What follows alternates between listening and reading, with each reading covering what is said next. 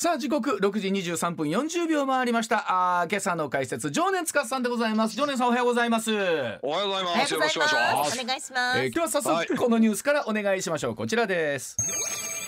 さあ日曜日の参議院補選の結果衆議院選挙への影響は、というところでございますはい。さあ衆議院選挙も後半戦今週末には投開票というところなんですが自民党参議院静岡選挙区の補欠選挙での敗北を受けて引き締めを図り昨日の夜党本部で、えー選挙対策会議を開催いたしました。手こ入れを図る重点区を30に絞ったほか、党幹部の遊説日程の確認などを行いました、一方立憲民主党の枝野代表香川高知愛媛の各県で街頭で支援を訴えました、えー国民民主党の玉木代表記者団に参議院選挙の結果は全国で戦う野党候補に大きな勇気を与える結果だと強調しました。ということなんですが。さあ常念さんまずこの静岡の補選の結果を常念さんどうご覧になってるんですか、はい。もうこれはですね、あのモーゼの10回まあ、もしくはですね、うん。スーパーサイヤ人、ええ。どっからどうどうどう解釈すればいいんでしょう？か、はい。あのほらモーゼの10回って映画でこう、うんモーゼがね最後こうエジプト軍に追われて、うん。神に祈るとこう航海がこう真っ二つに言われて、はい。そこをねこのまああのイスラエルのねまあユダヤ人の人たちがこう渡って、ええ。あの約束の地に帰るというシーンがあるじゃないあですか。あのパワーがこの日本人でもねあのパワーを発動できる瞬間というのがあるんですよ。えどういうとどういうことですか？どういうことですかこれね日本人がね聞いてないっていう時にね、うんこのパワー発揮するんですよ。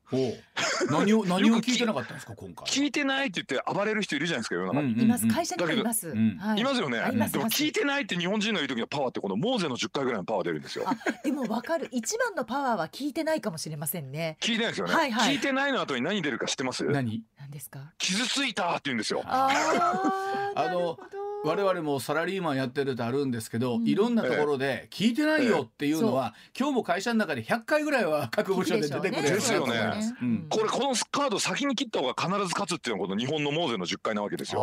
聞いてないっていうパワーって確かに強いっちゃ強いですね、うん。聞いてないワード、うん。これ私ね賢人の知恵と名付けたんですけどこのパワーのこと。を。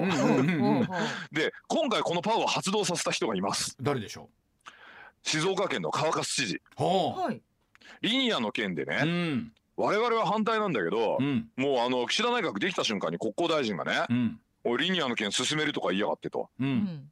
聞いてないようん。傷ついた、うん。そんなこと急に言われてもってこのパワーが、うん。あのもう発揮されたので、うん。えー川勝さんがこれで、まあ、野党候補についたんで、これで野党勝ちですね。あの川勝さん知事というのは静岡で相当な人気あるんですよね、そうですね、うん。ただ相当人気あってもねあん。まり理不尽な切れ方したらみんな支持しないわけですよ。ああなるほど、なるほど。でしょ？だそれはなんかその店員の態度が悪いとか言ってねモンスタークレーマーみたいなことやったら、いやさすがに川勝さんこれはやりすぎだよってみんな思うんですけど、うん。川勝さんが聞いてない傷ついたそんなこと急に言われてもって言ったらそうだよねこれ聞いてなかったよねってこうなっちゃうんですよ。あのなんていうか知事がまず人を、はい特定の候補になかなかこはいう肩入れするっていうのはあんまり選挙戦ないですからね。そうなんです。あの、うん川勝さんもともと民主党系だったんですけど、はいこれまでね、国政選挙にはね、あんまりね、あの、うん肩入れしなかったんですよね。はいはい。えーところが、あの、川勝スイッチを押してしまったんですよ。あのジョレンさんね、はい静岡の方にとってうんリニアっていうのはどういうふうに皆さん思ってらっしゃるんですか？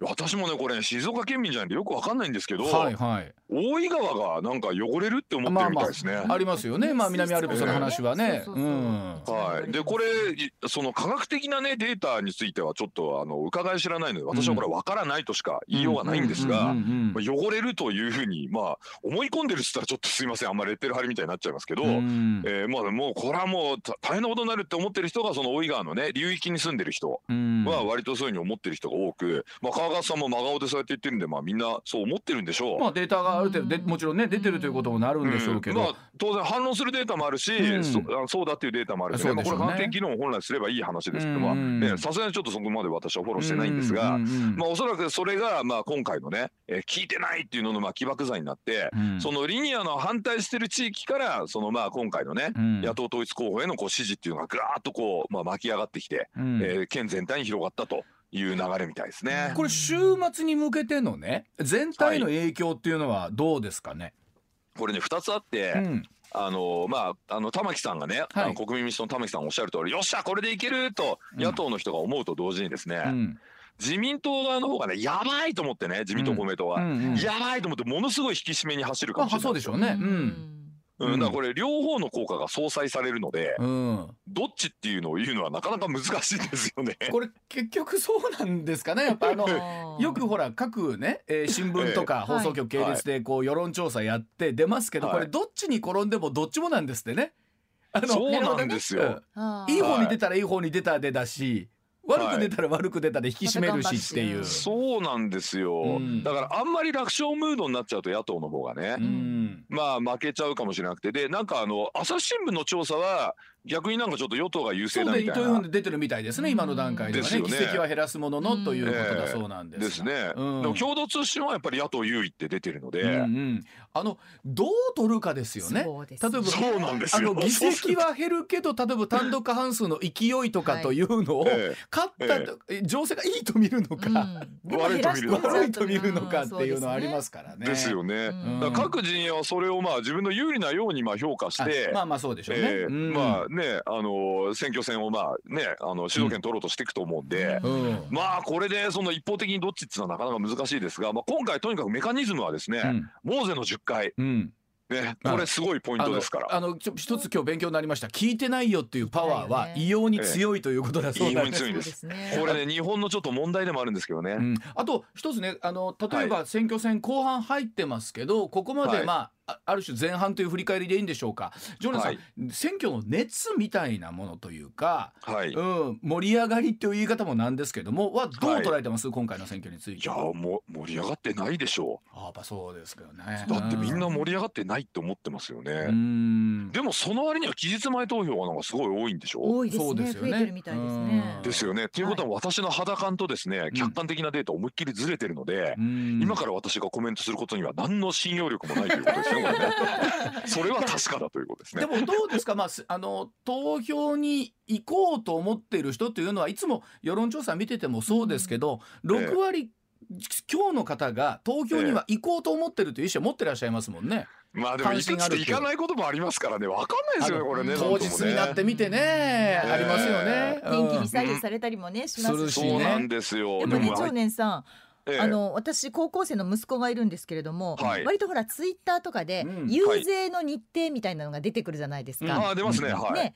でそれでこう家の近所に来ると聞きに行きたがるんですね。おすごい。素晴らしいじゃないですか。でまだもちろん選挙権ないんですよ。まだ高校1年生なのあー素晴らしい。に。だけど、ええ。今回はうん。そはいのツイッターによる情報で若い人たちが興味を持ってるっていうことをうちの息子自体も言ってるんですね。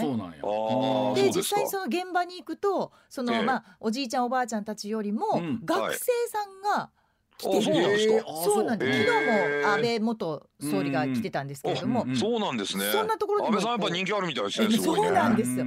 やっぱり学生がすごく多くてびっくりしたと。ああそうですか。っていうのを聞くとなんかねあの、うん。テレビの討論会でもちょっとやっぱ時間の制約あるでしょ？はいははいい。うんあとね結構私ね傾向としてね、うん。まあ YouTube で勝手に副音声ってやって勝手にテレビのやついろいろ解説してるんで、うん。うん。私が見てる傾向で言うと、うん。なんかねあの割と若い人の関心のね常にね第3位ぐらいに入ってる安全保障問題をね、はい。真正面から取り上げてる局がないんですよ。でこの間チャイナとロシアの連合艦隊が日本一周したでしょ、はいはい。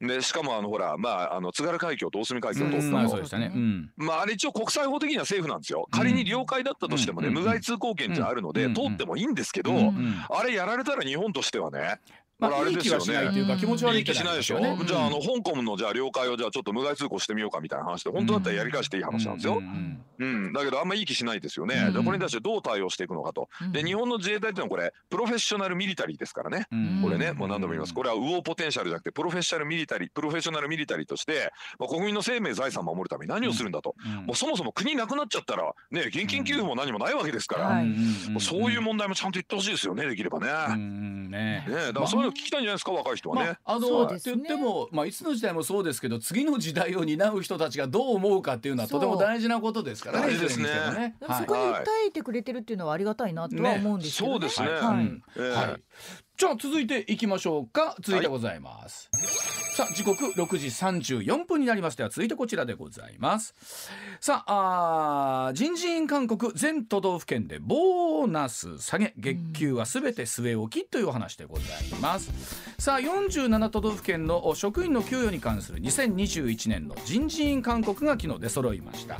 ボーナス全都道府県で引き下げを勧告。新型コロナウイルスの感染症による一部民間企業の業績悪化が影響したとみられています。月給は民間との格差が極めて小さかったために全都道府県で据え置きとなりました、えー、韓国通り実施された場合平均年収は全都道府県で減少することになりますということなんですが常念さんいかがでしょうか？これね、うん、あのまあ私ね、うん、えー、まあ本当吹けば飛ぶような中小企業なんですが一応経営者が何をおっしゃいますいやいや経営者やらせていただいているのでね、うん、ちょっと申し訳ないですけどちょっと経営者目線でねこの件ちょっと話させていただければね、うん、儲かってない時は給料払えないんですよ。まあそう、ね、申し訳ないですけど、で無理して払うとするでしょ？はい、そして何起こるかというとね会社潰れるんですよ。うん、で会社潰れたら雇用守れないですよね。はい、やっぱりあの経営者って雇用を守る責任があるので。うんやっぱね売り上げ上がってない時はもう土下座してねボーナス出ないんですけど勘弁してくださいっつってやるしかないんですよね。うん、うん、別に経営者が悪魔ってわけじゃないので、うん、そこはねちょっとねぜひ皆さんねあの経営者にもちょっと苦しい立場というのはご理解いただきたいなっていうのが一つとね。うん、えー、でもう一個ねあのこれちょっと業界次第なところがあって。はいあの非製造業かなり厳しいと思います。ああ、そうですか。うん、で公務員って非製造業でしょ？はい。うん、やっぱ厳しいんですよ。あの製造業は逆にということですか？じゃあ。そうですね。製造業業績いいですからボーナス出せます。うん。うん。逆にボーナスあの業績いいのにボーナス出せない時っていうのはどういう時かというと。うんえー、政府が増税しようと身構えてる時ですね、うん、まあ、そうするとやっぱりちょっとどうしてもあの、うん、身構えちゃうとこありますからね、うん。だって景気が絶対悪くなるのに今配っちゃったら、来年生き抜くためのほら、なくなっちゃう。アリとキリギリスみたいな話になっちゃいますよ、まあそれでいうと、ね、多分今のほら例えば各党の公約を見ているとどっちが勝ったとしても、はい、えー、増税という方にはどうやら振らないイメージですよね。まあそうですけどね、本当に大丈夫なのって思うんですよね。どっかでね。うん、だって同学的整合性って言うんですけどね、言ってることとやってることが一致するかどうかっていうのはこれ分かんないですから。あのー、ここに来てでも常念さんいろんな例えばテレビとかラジオとか、はい、まあ新聞含めてそうですけど、はい、日本の給料がやっぱりここ20年上がってないという話、物価が上がってないという話がポコポコ出てくるようになりましたよね。はい、そうですね、うん、理由は非常に簡単で、うんあのデフレだったからです。うん、デフレであの名目 GDP の成長率が横ばいでしたよね。うんはい。うん、日本が要は実質成長プラス 1%2% あっても、物価がマイナス 1%2% あったん。で、これ足すと名目成長率になるので、ね、成長率プラスでも物価がマイナスでプラマイゼロでずっと来ちゃったんですよ。でアベノミクスになってやっとこれがプラテンしたんですね。プラスに転じた。でうん、でこのプラテンのポイントはね名実逆転って言ってね、うん、デフレの頃って実質の方が名目よりも高いというね、不思議な現象がずっと20年起こってたんですよ。はいはい、これがねやっとひっくり返ったのがアベノミクスなんですよ。でひっくり返して2%ぐらい差をつけなきゃいけないわけ、うん、本当だったら、うん、ね、名目の方が実質よりも2%ぐらい高いって状態になると、うん、これを10年とか20年とか続けるとやっとね、給料が右肩上がりで上がっていくようなようやく成長するんですね、うん、そうなんです。でそれを23年やったらすぐ増税するでしょ？うん。ね。だからダメなんだよって感じなんですよ。だからまあどっかで増税のタイミングは見たいんだけどまあ結局これいつの時代もそうですよね。今のタイミングやったかっていうのはね、はい、そうなんです、でね税収だけ増やしたいんであれば、うん、別に増税しなくたって増えるんですよ税収って、うん、だって消費税が10%でねジュースが1本しか売れなかったら税収10円でしょ、はい、あの100円のジュースだって10円でしょ、うんうんうん、2本売れれば、はい、20円でしょ、うん。たくさん物を売れるようにすれば税収増えるんだから景気よくすれば税収って増えるんですよ。うん、ということはだから別に増税いらないんですよ。そのためにはみんながお金を使えるような収入をしっかりまず確保しないといけないんですけど、はい、そのローテーションがプラスの方に回ってないわけですよね。はい、そうですね。まあ、もうちょっと乱暴な言い方するとね、来年絶対値上がりするような、うん、もうそれぐらいのハイプレッシャーを与えないと厳しいですね。うんこれでもそのローテーションをプラスに変えていく起爆剤みたいなものっていうのはないんですか、はい、これはもう巨額の財政政策と金融緩和。これしかないです。まあいつもジョネさんおっしゃってることですよね、ね、はい。とにかくもっと激薬一個あるんですけど、うん、使います？え何ですか？聞いていいの？大丈夫？いいでいいですか？これちょっともうあのこの瞬間に放送切れるかもしれない。じゃああのあの覚悟しておきます。はい。ぜひ。大丈夫ですか、大丈夫ですか、私を日銀総裁にしてください。ああそれは無理だわ。すみません。放送切れますね本当に。まあまあ無理というかいやあのいや知りまへんですなるかどうかは。知りまへん。私日銀総裁裁になったら、もうね捕まる覚悟で金庫行ってね、うん、1000兆円盗んできて、もう上泉さん俺ねあの2兆円ぐらいあげますから。あ本当？いやだからそれぐらい金をもうジャブっと突っ込むということなんですね。ですね。あの逆に言うとそれぐらい危ないやつが日銀総裁になるって言った瞬間に1ドル150円になりますから、これ日経平均5万突破ですよ。でもこれぐらいなきゃダメ。これでもどうなんですか？まあちょっとだけ向いた話をすると日銀はそうはさすがにはできないのしたくないのどっちなんですかね。あいや日銀はねあの逆に言うとね結構よくやってます。うん。今のねドル円相場見てください。1ドル113円とか言ってるでしょ。うんうんだこれはもう日銀がすごいやってるっていう市場の評価なんですよ。うんうんうんうん、で逆に株式市場はねちょっと冴えないですよねこんだけ円安進んでるのに。はい、でこれはまああのチャイナショックの問題もまあ片方であるんですけど、はい、もう片方はねやっぱ選挙の前にね、うん、あのキッシーがね、まあ、キッシーって親しみを込めて言いますけど、はい、ね。ね、岸田さんねキッシーが、まあ、金融所得課税やるとか、うん、あとその高市さんがね内部留保課税やるとか。うんなんか言ってみたりとかね。あとその野党の方もね、うん、なんかその富裕層課税だとか言って、でもなんかねよくよく中身見てみると全然富裕層課税になってないじゃんと。うん。例えばその一千年収1000万円以下の所得税ただにする人もいやそれ1000万円の人ものすごい得しちゃうよみたいな。なるほど、うん、なんかそういうとんちんかんなちょっとねセンスないことをちょろっと言うじゃないですか余計なことを、でそれをねちょっと警戒してるって面もあるかなと私は思ってますね。まあ結局出揃ってみると分かんないですもんね結果的にはね。そうなんですよ、ね、財政の方がだからねピリッとしないんですよ。だからもう増税もね私の目の黒いうちは増税させませんみたいな小泉さんみたいなこと言えばいいんですけど。そうですね。そういうの聞きたいけどな。それ聞きたいですよね、はい、やっぱね。うん。まああとはやっぱり、常念さんに日銀総裁やってもらいます2023年からなんて言おうもんならね、うん、大変ですよこれ、うん、まああのそうなったらそうなったで花の一つぐらい僕ら届けようかなとは思いますけれども。はいお送りしますよ、はいね、えもう一つぐらいいけるコマーシャル一旦いきますか。もう一ついきましょうか。では続いてはこちらでございますさあ6時41分になりました。こちらでございます。COP26 岸田総理も出席へということでございます。さあ10月31日にイギリスのグラスゴーで開催される国連気候変動枠組条約の締約国会議 COP26 に岸田総理大臣も来月1日から出席する方向で調整しているようです。さあ温室効果ガスの削減目標の設定などについて話し合われるということなんですが10年さん改めていかがでしょうか、はい、うん、まあこの COP26 ね、うん、そもそも何なのかっていうところからスタートしたそこからですね。はいこれはねあの人類滅亡を回避するための会議という位置づけなんですよ、うん方が強いないつも。いやいや 参加してる人はね、うん、どう思ってるかというと、うん、もう二酸化炭素がこれ以上増えるとね、温暖化が原因でもう人類滅亡するって信じている人々が集まって、うん、え滅亡を回避するための会議なんですよ。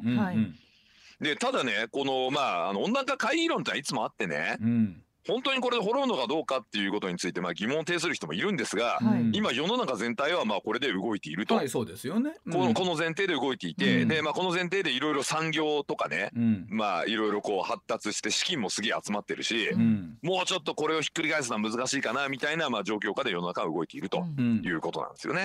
はい。であの争点はねもうあの一言で言うといつまでにどれだけ二酸化炭素を減らすのよと。そうですね。はい。もうこれだけです、はいじゃあ日本減らせんのかって話なんですけど、うん、これもねもう結論先に言うとね、うん、減らせますよ、うん、減らせる？うん余裕余裕。ただね一、個条件あります、はい、あの原子力発電所の全面再稼働。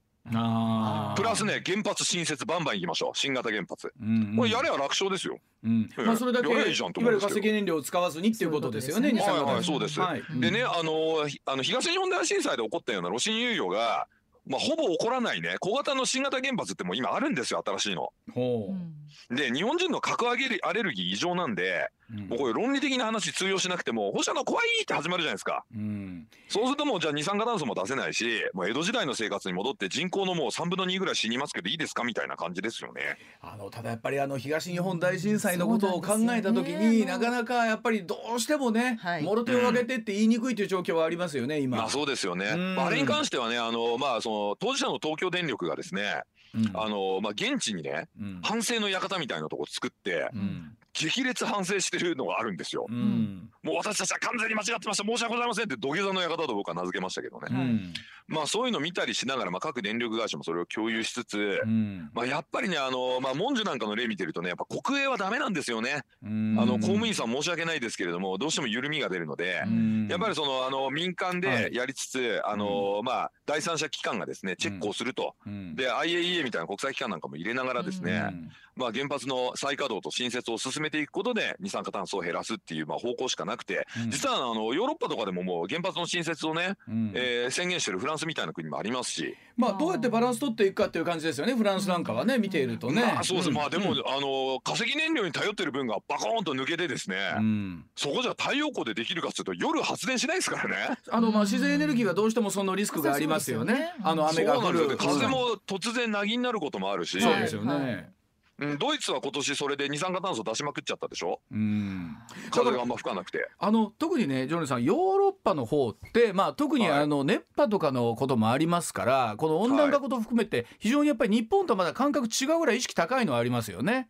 そうですね、まあ、意識高いっていうのは、いわゆる意識高い系としての高さもあるんですけど、ただね、はい、10万年単位の気候変動で見てもらうとね、うん、実はね、温暖化ってちょっと違った側面がありまして、うん、あえー、氷河期って知ってますよね？氷河期、はい氷河期が終わった後って、うん、気温どれぐらい上がるか知ってます？いや何度ぐらい想像つかへんな。人類はこれ何回も経験してるんですけど、うん、氷河期が終わった後ってね気温ね8度上がるんですよ。そんな上がるの？うん、めっちゃ上がります。しかも何年ぐらいで上がるか知ってます？何年ぐらい？ほとんどね1年とか3年ぐらいで上がっちゃう。そんなもん。そんな短い気温の変化についていけないですよそうなんそうなんでね実はかつてね二酸化炭素をこんなに出す前に人類はこの8度上昇1年で8度上昇みたいな経験してんですよ、うん、だからあの氷河期ってみんな洞窟なんか住んでるでしょ？そうそう。はい。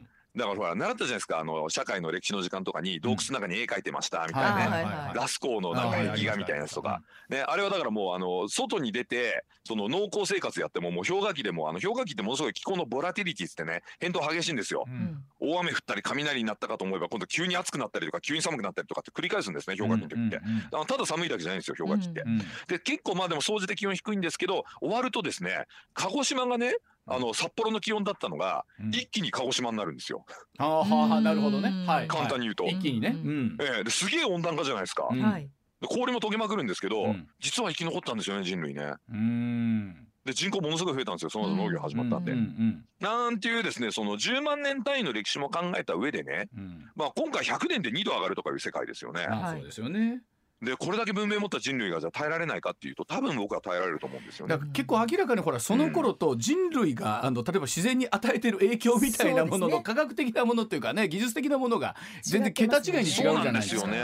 あのこの間東京でほら震度5ぐらいのすごい地震があったでしょ。埼玉のあたりがね、震源の、あれってねあれですよ、昔で言うとね安政地震のクラスなんですよ。うんであの時安政地震起こった時1万人死んでるんですよ。江戸で。そうか。それを耐えられるほどの技術力はあるということか。そうそういう面もあるのでその、うん、おっしゃる通りの技術が上がってもう悪いもんもいっぱい出してんだけど逆にそれをねカバーする技術もあると。いうことで日本本気になればできるんですけど、うん、あんまりなんちゃらアレルギーをねマスコミで煽りすぎると、うん、その実力発揮できないまま終わっちゃうんですよね。まあねだからそのアレルギーの部分と気持ちの部分とみんなどっかで頭では分かってる部分もありつつとはいえそれをね直接体験された方からするとでもっていう払拭するのって難しいかなという気がするんですけどね。はい、まあだからその寄り添うのもいいんだけど、まあ科学的な議論っていうのももう片方でね、しっかりやっていくことが大事だと思いますね。大事なことですよね。はい、人類救いましょうよせっかくですから日本の力で。はい。ねえー、時刻と思うんですけどね。六時四十七分四十秒になります。コマーシャルなどもう少し。さあ時刻六時四十九分になります。上泉雄一のエーナー火曜日今日常年司さんとお電話つながっています。では続いてこちらでございます。さあ選挙近づいてまいりましたが同じく行われます最高裁の裁判官の国民審査って何？さあ31日の衆議院選挙に合わせまして最高裁判所裁判官の国民審査が行われます。え不信任が過半数になれば辞めさせることができるというものなんですがこれまでに罷免された裁判官というのはいらっしゃいません。さあ制度の形骸化というのも指摘されていますが常念さん改めてこのお話でございますが、はい、こ れあの衆議院選挙のためにこのお話出てきますよねそうなんですよ。まあ誰もクビになった人いないからやめちゃえばって意見もあるんですけど、うん、これ憲法にやれって書いてあるはずですよね。だからやめる、はい、やめるわけにもやめるわけにもいかないという方もあれなんですそうなんですよ。うん、これあの憲法のねあの裁判官の弾劾制度っていうのは、うん、えっ、とこれ公務員を罷免することは国民の権利っていうふうに書いてありますね。憲法第15条にね。だからその裁判官であってもですね、うん、最高裁の裁判官であっても国民がこいつはダメだと思ったらね、うん、クビにできる制度をちゃんと持たないとこれ憲法違反になっちゃうと、いうことなので、まああのクビになった人が一人もいないからやめようよっていうのはそれは分かるんですけど、いやだったら憲法変えてくださいっていう話になっちゃいますよね。あのまあ、えー、例えばこう選挙広報とかには必ずこの,、あのお名前が出てきて、えー、過去の判例というものもしっかりこう出ていてということではあって、おそらく一度ぐらいはね非常に真面目な方はちゃんと目を通されるしそうかと思って。望んでる方もいらっしゃるとは思いますけれどもね、うん、まあでもこれからね未来英語ねすごい変な最高裁の判事が出てこないとは限らないですよ。あまあ、うん、確かに、うん。えー、高裁までは猫かぶっててね、うん、最高裁行った瞬間にもうめちゃくちゃな判決のね、意見ばっか書いてる、すっげえ変なやつが出た時に、これもう全くクビにできなくて身分保証されてるってことだと困りますよね。あのなんか昭和47年にあの、ええ、第9回の審査で下野さんという方が15.17%という、まあ、それ非常に高い数字だったそうなんですがそれでも1割5分15%ですね。まあそうですね、ええ、まあでもそれ1割も入ればちょっとニュースになって本人もまあ気をつけようかなとかなるし、まあ、本当に過半数超えたらクビになっちゃいますからね。ねそうですよね、ええ、だからまあ本当に変な人が出てきた時にはこの条項を、えー、作動させてですねそうですね、まあ、国民の力でクビにできるっていう、まあ、この抑止力、うん、という点ではということはやっぱり必要ちゃ必要ということですよね。そうまだ憲法はよく考えてこういうの作ってんだなっていうふうに思いますよ。うんまあなんでしょうねまあ制度が形骸化とは言われてもですけれども今の話聞いてると、えー、ほななくしたらええがなっちわけにもいかんなと思いますもんね。そうですよ、えー、だから選挙だってね投票率が過半数いかないからもうやめちゃえばっていう話にはなんないじゃないですか。ああの確かに議論としては分かります、うん、そうですよね。だからやっぱ民主主義って手続きがすごく大事なんで、うん、えー、こういう手続きがですねまああのね憲法でまあやっぱり決まっている以上はですね、うん、そうですね、えー、しっかりやらなきゃいけないし。でこの憲法で決まってるからっていう議論はねあの今回の緊急事態条項をねあ、はい、えー、まあ要は緊急事態宣言に関わるもろもろのね、あのことでもそうですよね。もっと強制措置やれとかってねテレビで結構まあコメンテーターで言ってる人いましたけど、いやそれ憲法違反で、安保法制の時あなた方憲法違反がとか言って騒いでたでしょと、あの時は憲法守れです今回憲法破れっつってんですかみたいなことを指摘する人もいるので、うん、まあやっぱりあのあれですよ決まってることなので、うん、やっぱりまあその当然それが古くなってることもあるのでね変えた方がいいところもたくさんあるんですけどはい。はい、まあ決まってる限りはですね、うん、あのこれは続けないといけないのかなというふうに思いますね。まああのいろんなものそうですけど、まあもちろん憲法も含めてそうなんですけどいろんなものがこう時代にどれぐらいこう合ってるかというところをまあいわゆる解釈という中で変えていくのか。そうなんですよね、うん、まあ解釈で変えてもいいし例えばね憲法解釈なんかに至ってはですね、うん、結構もともとこういうふうに解釈してたのを、うん、なんか70年代に結構おかしくなって、で安倍さんが結構元に戻したんですよそれを。でそれをそのおかしくなってた時が本当の憲法解釈なんだみたいな感じで騒いだのがこの安保法制の僕は反対運動だと思ってましてこの辺はね、あの国際政治学者の篠田秀明先生がね、あの憲法についての本をまあ何冊かお書きなんですけれども、まあ、この辺で非常に詳しく解説されていてもともと日本国憲法って国連憲章と双子のまあ憲法なんですよ実は。うんうん。なんで国連憲章が前提としている世界観をもとに解釈しないと、はいはい、憲法9条2項も変な解釈になっちゃうんですよね。うん、変な解釈、うん、まあ、ちょっとまあ簡単に言うと戦力って書いて戦う力って読んじゃうとダメなんですよ。う。ん、あれウォーポテンシャルって読まなきゃいけなくて、うん、でウォーポテンシャル、うん、ウォーポテンシャルっていうのの意味が分かんないとねあれ全然読んでも分かんないんですよね、うん、えー、ウォーポテンシャルって何かっていうとね、まあ、簡単に言うと侵略戦争をする力です。はあなるほど、はい、あのウォーポテンシャルってこれ国際政治の用語なんです、うん、そうなんです。ね侵略戦争をする力持っちゃいけないっていうのがこの憲法9条第2項の趣旨なんですけど、うん、戦力って書いて戦う力って読んじゃうでしょ、うん。まあ、そうなると。そうするともう包丁持ってもダメみたいな話になっちゃうわけですよ、あの選挙のたびにねこういろいろ、はい、あのまあ改めてこうもちろん安全保障とか含めてまあ、みんなが自分の、価値観とともに考えるじゃないですか。今常連さんがおっしゃったのも一つの理屈だ、理論だと思いますし、で、自分の基軸をどう考えるかっていうのは実は選挙って改めていい機会だなというふうに思うんですよね。どちらの立場に立ったとしても。はい。うん、でこのまあ最高裁の国民審査も含めてそうなんですけど、うん、そのどういう歴史的経緯で決まったかってことをね、はいはい、しっかりあの抑えないと。あのその部分をねちょっとクリエイトしちゃうとですね、うん、話がおかしくなると思うんですね。我々のそのまあ先祖がですね、うん、多大なる犠牲を払って今のこのね民主主義の国を作り出したわけですよね、ね、国際社会におけるポジションと。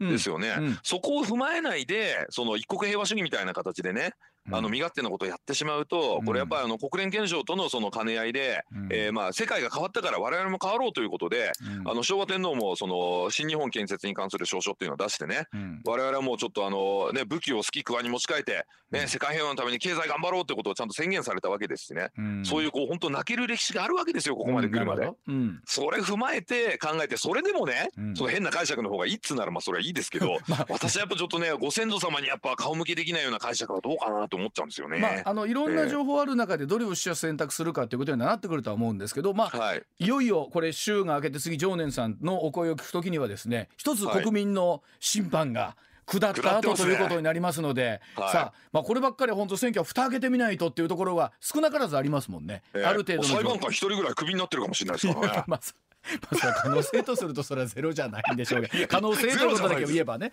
はい、じゃあえー、あの週明けにいろんなものの統括をまた常念さん楽しみにしてますので、よろしくお願いいたします、今日もどうもありがとうございました、常念塚さんでございました。時刻6時56分になります。上泉雄一のエナー MBS ラジオがお送りしています